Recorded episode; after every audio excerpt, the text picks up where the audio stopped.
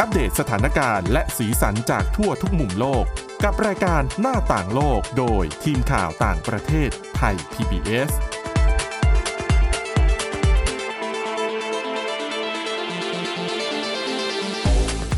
สวัสดีค่ะ ต้อนรับคุณผู้ฟังเข้าสู่รายการหน้าต่างโลกนะคะ มาอัปเดตสถานการณ์แล้วก็สีสันจากทั่วทุกมุมโลกกับทีมข่าวต่างประเทศไทย PBS ค่ะ วันนี้อยู่กับคุณอาทิตย์สุโมนเรืองรัตน์สุนทร แล้วก็ดิฉันทิพย์ตะวันเทระในยพงค์ค่ะ สวัสดีค่ะ สวัสดีค่ะ วันนี้เรามีเรื่องราวสำหรับคนที่ไม่โสดนะ ค่ะ เออ มาฝากกัน แต่ดิฉันว่าคนโสดก็ฟังได้นะ เก็บไว้เป็นความรู้ เพราะ ใช่ เป็นเรื่องราวของสัญญาณบ่งชี้นะคะ ว่าสำหรับคนที่มีคู่รักเนี่ย คู่ของคุณเนี่ยเขาเสี่ยงมีพฤติกรรมรุนแรง หรือว่าก้าวร้าวอะไรหรือเปล่า ต้องดูยังไงถึงจะรู้ ใช่ค่ะ เรื่องนี้นะคะก็คือต้องเกริ่นอย่างนี้ก่อนนะคะ ก็คือเวลาเราคบใครสักคนนะคะ ในช่วงแรกๆเนี่ย คนนั้นก็อาจจะยังไม่ได้เผยพฤติกรรมจริง ๆ ออกมา ช่วงเขาเรียกว่าอะไรนะ ช่วงโปรโมชั่น อ่าใช่ หรือไม่ก็ช่วงฮันนีมูน ใช่ อ่า ค่ะ เป็นฮันนีมูนพีเรียดนะคะ ดูแลดีเทคแค อื ร์ ม พูดเหมือนรู้ อ๋อไม่รู้ แล้วพอใช้เวลาไปด้วยกันเรื่อยๆอะค่ะ พฤติกรรมของเขาก็ค่อยๆโผล่ออก แส มา ดงความเป็น อ่ ตัวเองออกมานะคะ ใช่นะคะ ซึ่งหลาย ๆ ครั้งนะคะ ก็มีพฤติกรรมรุนแรง แต่ว่าคือคบไปได้ระยะหนึ่งแล้วอะค่ะ แล้วก็มีอะไรร่วมกันมากมายหลาย ๆ อย่าง ก็ทำให้การที่จะเลิกรากับคนคนนั้นเนี่ยทำได้ยาก บางทีก็ตัดใจยากเหมือนกันนะ คือบางทีอ่ะดิฉันเชื่อว่า อย่างสมมุติถ้าเป็นคุณผู้หญิงอย่างเงี้ย ก็จะรู้สึกว่าแบบหนึ่งตัดใจยากสองคือรู้สึกว่า เอ้ยเขาอาจจะเจอช่วงเวลาแย่ๆ คือเหมือนพยายามหาเหตุผลอธิบายให้กับสิ่งที่มันไม่ดีที่มันเกิดขึ้นอะไรเงี้ย ค่ะ แต่จริงๆอ่ะอาจจะไม่ถูกนะ อ่ะใช่ อืม นะคะ พอมีอะไรแบบนี้เกิดขึ้นมานะคะ นักวิจัยจากมหาวิทยาลัย Western Ontario ในแคนาดาเนี่ย ก็เลยพยายามหาว่าเราเนี่ยจะมีสัญญาณบ่งชี้อะไรหรือเปล่า อืม ที่จะชี้ว่าคู่รักของคุณเนี่ยอาจจะมีพฤติกรรมก้าวร้าว หรือว่าอาจจะทำความรุนแรงในคู่รักเนี่ยกับคุณในอนาคตนะคะ เขาก็เลยมีการไปศึกษาเรื่องนี้นะคะ ซึ่งความรุนแรงในคู่รักเนี่ยก็เหมือนกับความรุนแรงอื่นๆ ก็คือมีทั้งทางเพศ ทางร่างกายนะคะ แล้วก็ทางจิตใจ ซึ่งผู้ร่วมวิจัยบอกว่า การศึกษานี้นะคะ เป็นการศึกษาแรก ๆ ที่ระบุถึงพฤติกรรมที่ไม่ได้มีความรุนแรงในตัวเอง แต่ว่าส่งผลให้เกิดพฤติกรรมก้าวร้าวได้อะค่ะ คือยังไงะ คือถ้าดิฉันบอกตัวอย่างเดี๋ยวคุณทิพย์ตะวันจะนึกภาพออกนะคะ ค่ะ ซึ่งความรุนแรงก็อย่างที่บอกไปนะคะว่า มักไม่ค่อยเกิดในช่วงแรก ๆ แล้วก็เป็นเรื่องที่แทบไม่เกิดขึ้นเลยอะค่ะ ถ้าเราไปเดทครั้งแรก แล้วเราจะถูก อืมอืมอืม ทำพฤติกรรมก้าวร้าวใส่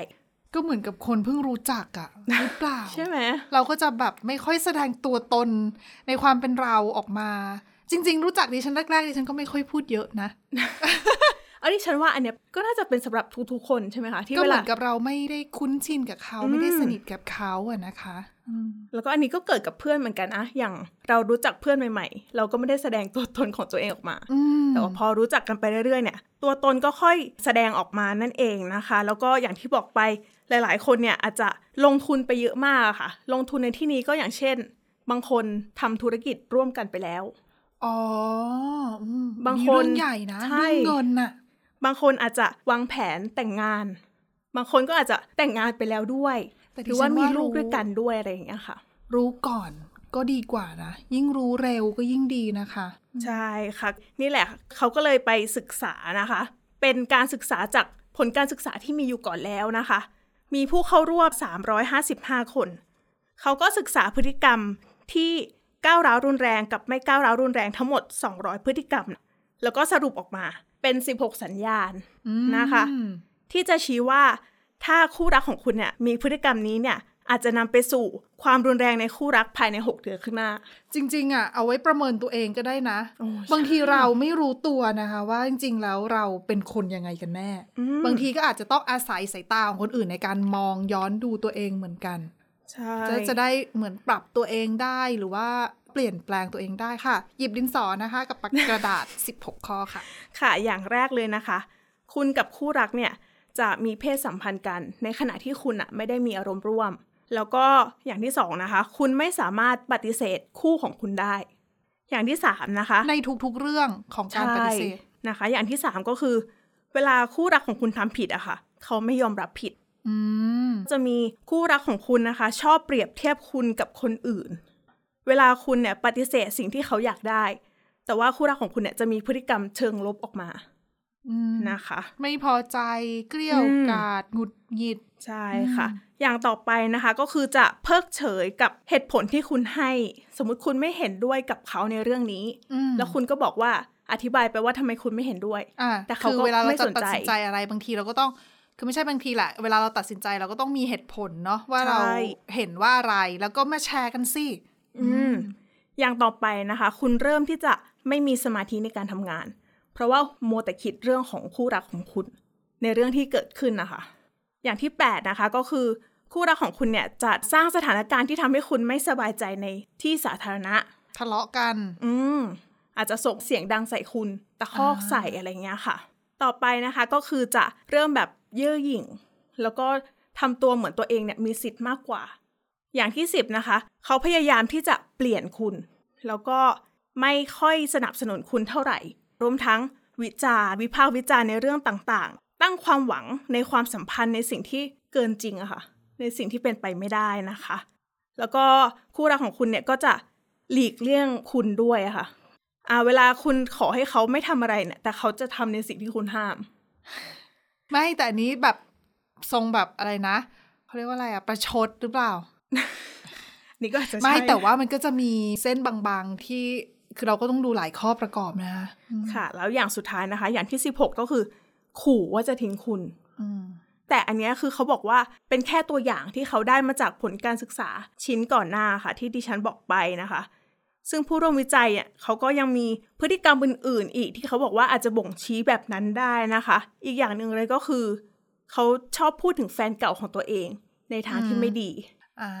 อ่ะสมมติเขาเลิกมาใช่ไหมคะ ก็จะโทษ ค่ะ ว่าโอ้โห แฟนเก่าเขา อ ยั ย่าง ง นู้นอย่างนี้ ใช่ ไม่ให้เกียรติเลย อืมแล้วอีกอย่างหนึ่งนะคะ ก็คือจะมีพฤติกรรมที่ไม่สุภาพกับพนักงานเสิร์ฟ กับคนอื่นๆ คือ ใช่กับคนที่ให้งานทำงานบริการอะค่ะ อืม ซึ่งอันนี้ดิฉันเคยเห็นเหมือนกันนะคะ ในโซเชียลมีเดียคือเขาบอกว่าถ้าคุณอยากรู้ว่าคนที่คุณไปเดทอะเป็นยังไงอะให้ลองไปร้านข้าว แล้วก็ดูว่าเขาอะ อ่า ทำตัวยังไงกับพนักงานเสิร์ฟ อืม ถ้าคู่รักของคุณเนี่ย ชอบทำร้ายสัตว์ อันเนี้ยก็เสี่ยงเหมือนกัน พอดูแล้วก็ดูใจร้ายอะกับ แต่ สัต สัญ ว์ยังทำเลย สัญญาณที่คุณอาทิตย์สุมนบอกจริง ๆ แล้วอ่ะก็เป็นส่วนหนึ่งที่ทำให้เรารู้สึกว่าถ้าสมมติว่าเราคบกับคนที่มีลักษณะพฤติกรรมแบบนี้หรือนิสัยแบบเนี้ย อืม มันเป็นความสัมพันธ์ที่มันไม่เฮลตี้เลยนะ อ่าใช่ ใช่ไหมะคือถ้าไม่สบายใจไม่สะดวกใจอย่างนั้นก็ลำบากนะคะ อืม อืม นอกจากนี้ก็ยังมีคือคู่รักของคุณนะคะ จะพยายามปฏิเสธไม่ยอมไปเจอครอบครัวคุณ อืม ไม่ยอมไปเจอคนที่คุณรักนะคะ แล้วก็จะเริ่มควบคุมอารมณ์ไม่ค่อยได้ แล้วก็เวลาคุณทำอะไรก็แล้วแต่บนโลกออนไลน์เนี่ยเขาก็จะตามติด อันเนี้ยก็เป็นพฤติกรรมที่เขายกตัวอย่างมานะคะว่า เสี่ยงที่จะไปมีพฤติกรรมก้าวร้าวในภายหลัง แต่ว่าการศึกษานี้นะคะ ไม่ได้ศึกษาว่าทำไมพฤติกรรมที่ดูไม่ได้รุนแรง อย่างที่ที่ฉันบอกไป ที่คุณทิพย์ตะวันบอกว่าอาจจะแสดงออกถึงความสัมพันธ์ที่ไม่เฮลตี้อะค่ะ อืม แต่สุดท้ายเนี่ยกลับกลายมาเป็นพฤติกรรมรุนแรง คือเขาไม่ได้ศึกษาว่าทำไมมันเป็นแบบนี้นะคะ ไม่แต่ดิฉันคิดว่า คือถ้าเขามีสัญญาณเหล่านี้ที่คุณอาทิตย์สุมนบอกอย่างเงี้ย มันอาจจะพอเราอยู่ด้วยกันไปเรื่อยๆอ่ะมันก็คือส่วนหนึ่งของนิสัยเขาหรือเปล่า แล้วนิสัยเขาก็จะเข้มข้นขึ้นเรื่อยๆ มีความเป็นตัวของเขาเองมากขึ้นเรื่อยๆ แล้วก็เลยเสี่ยงที่จะทำให้เขาอาจจะมามีพฤติกรรมที่รุนแรงกับเราก้าวร้าวหรือว่าคุกคามเราในบางด้าน เพราะว่ามีหลาย ๆ ประเด็นที่ยกมาที่เป็นสัญญาณที่บอกว่าเขามักจะเอาตัวเองมาก่อนเสมออ่ะเออไม่ฟังเหตุผลเรา มีพฤติกรรมมีแบบวาจาที่ไม่ดีอะไรอย่างเงี้ย แล้วก็ตัวเองต้องถูก ในขณะ อืม ที่เราผิดเราต้องทำตามเขาตลอดอะไรเงี้ย ค่ะ มันก็คือถ้าอยู่ด้วยกันไปเรื่อยๆเนี่ยมันก็จะมีแต่ทะเลาะหรือเปล่าไง ใช่ ก็คืออ ม ถ้ามีพฤติกรรมเหล่านี้อาจจะไม่ได้เกิดความรุนแรงในภายหลังก็ได้ แต่ว่ายังไงความสัมพันธ์ของคุณก็อาจจะไม่ได้มีความสุข ใช่ แล้วคุณเองก็อาจจะอึดอัดใจด้วยนะคะ ซึ่งเขาบอกด้วยนะคะว่าจริงๆ เป้าหมายของการที่จะศึกษา แล้วก็เผยแพร่ผลงานวิจัยชิ้นนี้ออกมาค่ะ ก็เพื่อเตือนให้คู่รักหลาย ๆ คน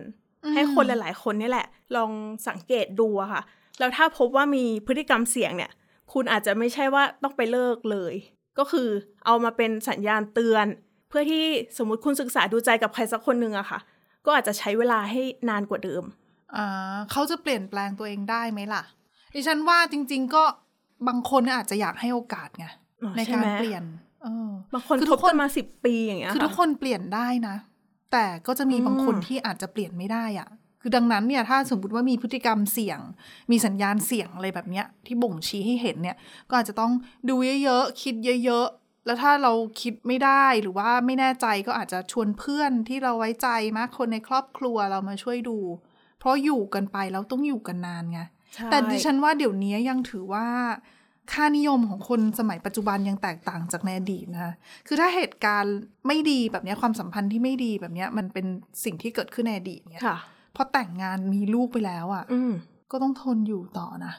อ๋อหมายถึง ด้วย ในอ ค่า ดี นิ ต ยม อ๋อใช่ ด้วยค่านิยมของสังคม ค่ะ แต่ในปัจจุบันเนี่ย โลกมันก็เปลี่ยนไปแล้ว ดังนั้นเนี่ยคนก็คือผู้หญิงก็ทำงานหาเงินให้ตัวเองได้อะไรเงี้ย อืม เออมีความอิสระเสรีมากขึ้น สังคมเปิดกว้างมากขึ้นดังนั้นเนี่ย คนในปัจจุบันก็มีทางเลือกมากขึ้นกว่าเดิม แต่ก็เป็นดาบสองคมเหมือนกันนะ ค่ะ เพราะว่านี่ก็เป็นปัญหาหนึ่งที่ทำให้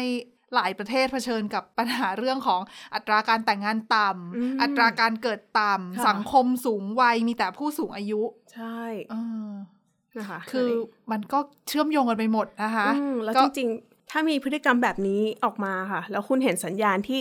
อาจจะนำไปสู่อะไรที่ไม่ดีในอนาคตอะค่ะ ก็อาจจะใช้โอกาสเนี้ยในการพากันไปปรึกษาแพทย์แบบไม่ใช่ปรึกษาแพทย์อย่างนั้นนะคะ คือปรึกษาเกี่ยวกับความสัมพันธ์ว่า ค่ะ จะทำยังไงจะประคองกันไปยังไงอย่างเงี้ยค่ะ ดิฉันไม่แน่ใจ ผู้เชี่ยวชาญอะไร มื เงี้ ทมีหม ยโอ้ดิฉันไม่แน่ใจเหมือนกัน คือถ้าเป็นในต่างประเทศนะคะ โดยเฉพาะชาติตะวันตกเนี่ย มีนะ คือเขามีคลินิกสำหรับคู่รักที่จะไปปรึกษากันก่อนน่ะ อืม ว่าแบบเฮ้ยความสัมพันธ์เรามันเป็นไปในทิศทางแบบนี้เกิดอะไรขึ้น ปรับตัวเข้าหากันได้ไหมเปลี่ยนแปลงได้ไหมหรือว่าเกิดปัญหาที่อะไร แล้วรวมไปถึงเรื่องของบางประเทศนะคะ ดิฉันเหมือนเคยได้ยินว่า ในกรณีถ้าคุณแต่งงานกันแล้วเนี่ย แล้วคุณอยากจะหย่า คุณก็อาจจะต้องไปพบคลินิกแบบนี้ก่อนนั่นแหละ อ๋อ แล้วคุณต้องไปคุยกันก่อน คุณต้องพยายามแก้ปัญหาก่อน ค่ะ ไม่ใช่ว่า พอเห็นว่าสังคมเดี๋ยวนี้มันเสรีมากขึ้น ไม่ต้องคิดอะไรเยอะมาก ไม่พอใจก็อยากกันไม่ต้องอยู่ด้วยกันอะไรอย่างเงี้ยบางที อืม เรามีภาระผูกพันอะไรที่มัน ใช่ มันเยอะมากกว่าแค่เราสองคนไง ค่ะ บางทีเนี่ยบางประเทศเขาก็จะมีกฎหมายแหละว่าก่อนคุณจะหย่าเนี่ยคุณต้องไปพบคลินิก หรือว่า อืม ไปปรึกษาเพื่อพยายามแก้ไขปัญหาที่มันเกิดขึ้นก่อน แล้วถ้ามันไม่ได้จริงๆ ก็เลิกก็หย่าก็แค่นั้นเอง มันก็ไม่ได้มีปัญหาใหญ่อะไร ก็ลองดูก่อนสักตั้งหนึ่ง ใช่แต่นั่นก็คือขึ้นอยู่กับกฎหมายของแต่ละประเทศด้วย ค่ะ แต่ที่สำคัญที่สุดคือตัวคุณเอง ว่าคุณเนี่ย คุณคือคนที่รู้ดีที่สุดไง ใช่ ว่าคุณเจออะไร เออ นะคะ คุณทำอะไรแล้วคุณได้รับการกระทำยังไง อืม บ้างอะไรเงี้ยเออ ค่ะเพราะฉะนั้นอีกหนึ่งสิ่งที่เขาแนะนำมาเลยก็คือ ตั้งแต่ต้นนะคะที่คุณคบกันอะอยากให้แสดงขอบเขตที่ชัดเจนไปเลยว่า อืม สิ่งไหนที่คุณชอบพฤติกรรมไหนที่คุณรับไม่ได้ โอเคอะไรอันเนี้ย ใช่ ดิฉันเป็นสิ่งที่ดิฉันโอเคละ อืม อันนี้เป็นสิ่งที่ฉันไม่เป็นเรดไลน์ของดิฉันเลย ห้ามแตะนะอะไรเงี้ย ใช่ เออก็ขีดเส้นไว้เลย อันนี้ก็ดีเหมือนกันนะ ก็ชัดเจนนะแต่ดิฉันว่าไม่ใช่ทุกคู่จะทำได้ ใช่ แล้วในสังคมเอเชียดิฉันว่ายาก อืม ในสังคมเอเชียก็คุยยากเหมือนกันนะ ค่ะ อืม แต่ว่าเขาก็ทิ้งท้ายไปด้วยนะคะว่า ยังไงก็ตามให้เชื่อในสัญชาตญาณตัวเอง อ่ะใช่ ถ้าไม่ไหวก็คือ ใช่ใช่ ก็ อยา คือ อ พ ยา อ ถูกสีนะคะ ใช่ อืม ค่ะก็ เนี่ยเป็นโสดสบาย ดิฉันบอกแล้วนี่อันนี้ไม่ใช่แค่เหมาะสำหรับคนไม่โสดเท่านั้นนะ คนโสดก็ฟังเอาไว้ก็ดีเหมือนกัน อืม เออจะได้รู้แล้วก็เรียนรู้ตัวเองด้วย ค่ะ แล้วมองด้วยเอ๊ะตัวเอง เอ๊ะดิฉันเป็นพฤติกรรม เสียงก้าวร้าวหรือเปล่านะ ตอนนี้อาจจะยังไม่เป็นค่ะ แต่ว่าพอมีแฟนแล้วอาจจะเริ่มเป็นก็ได้นะ อ๋อไม่รู้ อ่ะ ลองพิจารณาตัวเองกันดู ค่ะเรื่องต่อไป เรื่องนี้เป็นเรื่องเครียดอีกแล้วอะ ดิฉันก็ไม่อยากจะกระโดดข้ามมาเรื่องราวเครียดๆแต่ว่าไม่พูดไม่ได้จริงๆ มัน ค่ะ เป็นเรื่องของสถานการณ์ที่มันกำลังเกิดขึ้นในในในโลกนี้นะคะ แล้วก็ อืม เป็นความกังวลของคนทั่วโลก ถึงแม้ว่าจะเป็นสงครามที่เกิดขึ้นในกาซาก็ตาม แต่ว่าภาพความโหดร้ายความสูญเสียที่มันเกิดขึ้นเนี่ย ดิฉันว่าใครได้เห็นนะต้องรู้สึก ค่ะ โดยเฉพาะเวลาเห็นเด็กๆอะ อืม ดิฉันเห็นภาพข่าวแล้วโอ้โหดิฉันอยากจะร้องไห้เลยนะ คุณผู้ฟัง คือคุณผู้ฟังอาจจะแบบ คือเราทำงานกับข่าวเนาะแล้วเราก็จะมีภาพข่าวที่ฟีดส่งมาให้เราดูอยู่เรื่อยๆ ซึ่งข่าวบางข่าวภาพบางภาพเนี่ยสล็อตเวลาของในหน้าจอ หรือว่าในโลกออนไลน์ก็ตามเนี่ย มันไม่ได้มีเยอะพอที่จะออกอากาศได้หมด หรือภาพมันโหดร้ายเกินกว่าจะออกอากาศได้ ค่ะ เออ ดังนั้นเนี่ยแค่เราเห็นภาพที่ออกอากาศได้เนี่ย ในสื่อตามปกติอะเราก็รู้สึกเศร้าแล้วอะ อืม แต่พอเราไปเห็นเหตุการณ์ที่แบบภาพทั้งหมดที่เราได้รับมาเนี่ยมันเศร้ายิ่งกว่า ค่ะ แล้วลองคิดดูว่าคนที่อยู่ที่นั่น จะรู้สึกขนาดไหน ใช่ มัน อันนี้ขนาดเราดูผ่านจอนะคะ แต่ว่า อืม คนที่นั่นคือเห็นต่อหน้าเขาเลยอะค่ะ แล้วเขาต้องใช้ชีวิตอยู่กับสิ่งเหล่านั้นน่ะ แล้ว อืม คนที่หายไป ค่ะ ที่เสียชีวิตไปล้มหายตายจากบาดเจ็บ อืม ไม่รู้ว่าอยู่ไหน อันคือคนที่บางทีเป็นคนในครอบครัวเขา ค่ะ คนข้างบ้าน อืม คนรู้จักเออมันเป็นความโหดร้ายของสงครามที่มันไม่ควรจะเกิดขึ้น ค่ะ แล้วก็ควรที่จะยุติลงโดยเร็วอะนะคะ ก็นั่นแหละผ่านการเจรจาการพูดคุยอะนะคะอ่ะก็เรื่องที่เราจะเอามาฝากวันนี้เนี่ยที่เกี่ยวกับกาซาเนี่ยจริงๆแล้ว ก็ไม่ได้เกี่ยวกับสถานการณ์ในพื้นที่ซะทีเดียวนะ แต่เป็นเรื่องของการประเมินกลยุทธ์ของกองทัพอิสราเอล อืม ในการจัดการกับฮามาส ค่ะ คืออะเป้าหมายของการทำสงครามครั้งเนี้ยของอิสราเอลชัดเจนนะคะ ก็คือการปราบปรามกลุ่มฮามาส เนื่องจากกลุ่มนี้เขาจะเรียกว่ายกทัพก็ไม่ได้ เพราะว่าเขาเป็นกองกำลังเป็นกลุ่มนักรบ อืม ก็คือเพื่อการที่อิสราเอลต้องการที่จะปราบปรามกลุ่มฮามาสเนี่ยไม่ใช่ความพยายามแรก แต่ครั้งเนี้ยมีความตั้งใจอย่างมาก แล้วก็เป็นเป้าหมายหลักหลังจากที่กลุ่มฮามาสบุกโจมตีอิสราเอลเมื่อวันที่ 7 ตุลาคม ค่ะ ที่ผ่านมาแล้วก็ทำให้มีชาวอิสราเอล แล้วก็ประชาชนเสียชีวิตไปพันกว่าคนนะคะ อืม ก็เป็นเหตุโจมตีครั้งเลวร้ายที่สุดในประวัติศาสตร์ของอิสราเอลด้วย อ่ะก็เลยตอบโต้อิสราเอลเลยตอบโต้ด้วยการโจมตีกลุ่มฮามาสในกาซาตั้งแต่วันที่ 7 ตุลาคมเป็นต้นมานะคะหนึ่งในสิ่งที่เขาคุยกันเยอะเนี่ย เรื่องของ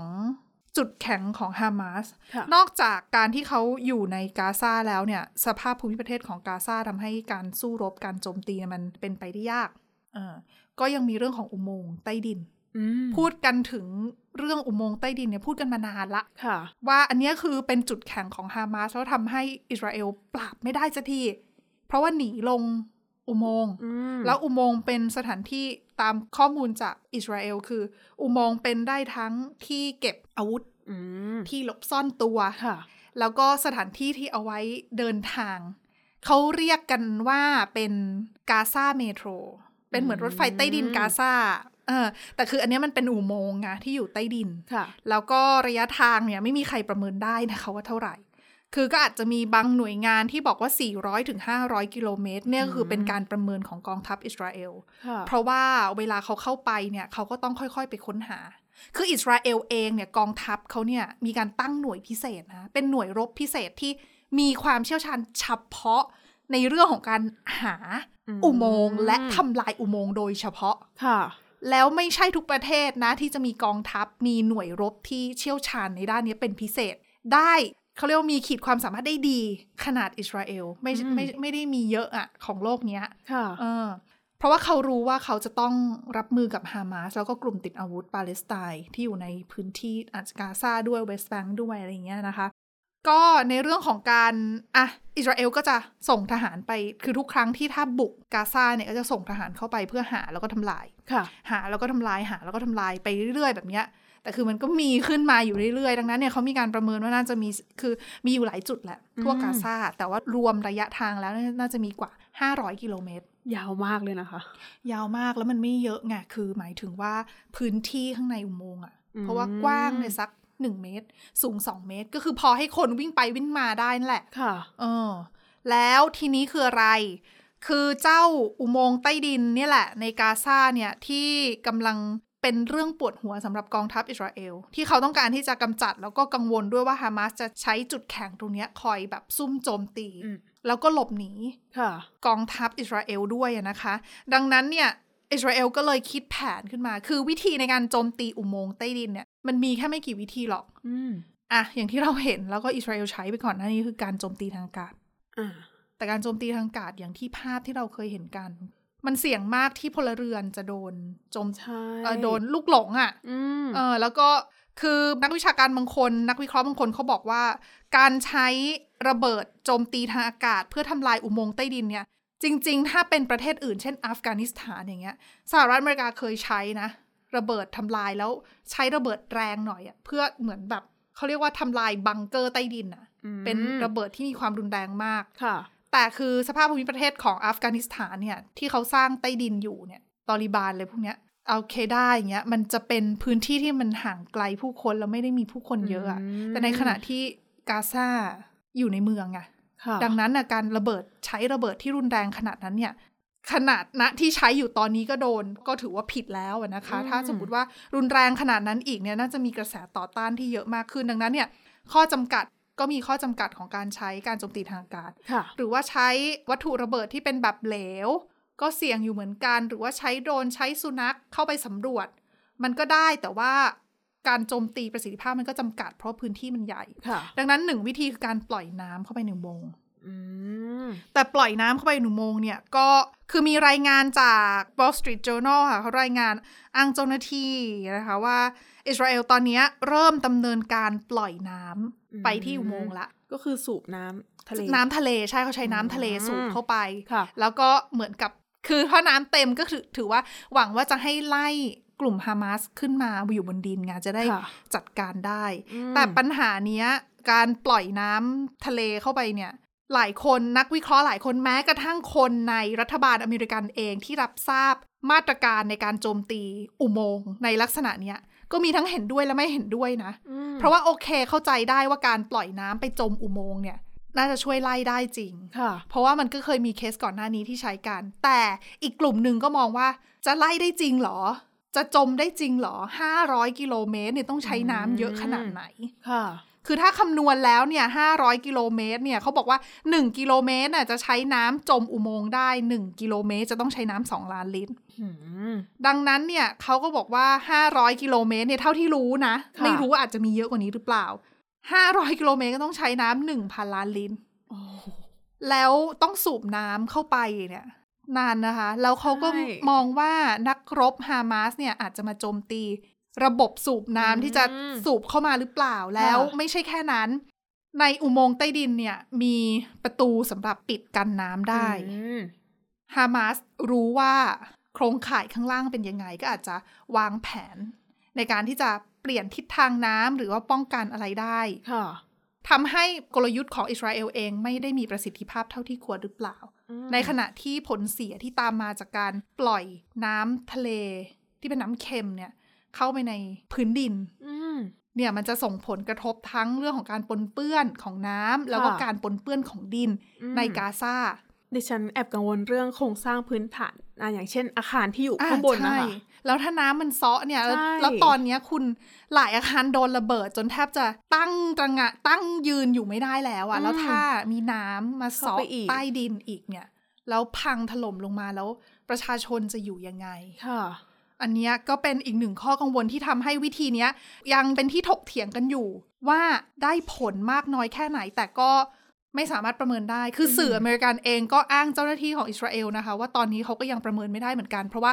การใช้กลยุทธ์แบบเนี้ยมันยังอยู่ในช่วงเริ่มต้น ค่ะ ก็ต้องดูกันต่อไปแต่ว่าการสู้รบยังคงเข้มข้นนะคะในกาซาก็หวังว่าจะยุติได้เร็ววัน เราพูดได้แค่นี้จริงๆ เพราะว่า อืม ทั่วโลกก็พยายามที่จะกดดันนะคะ แต่ว่าก็ดูจะไม่เป็นผลสักเท่าไหร่กับ ค่ะ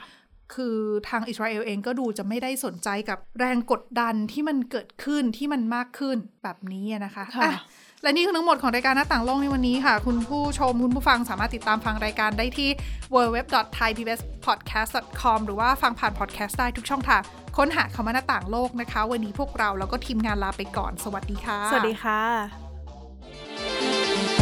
Thai PBS podcast. View the world via the voice.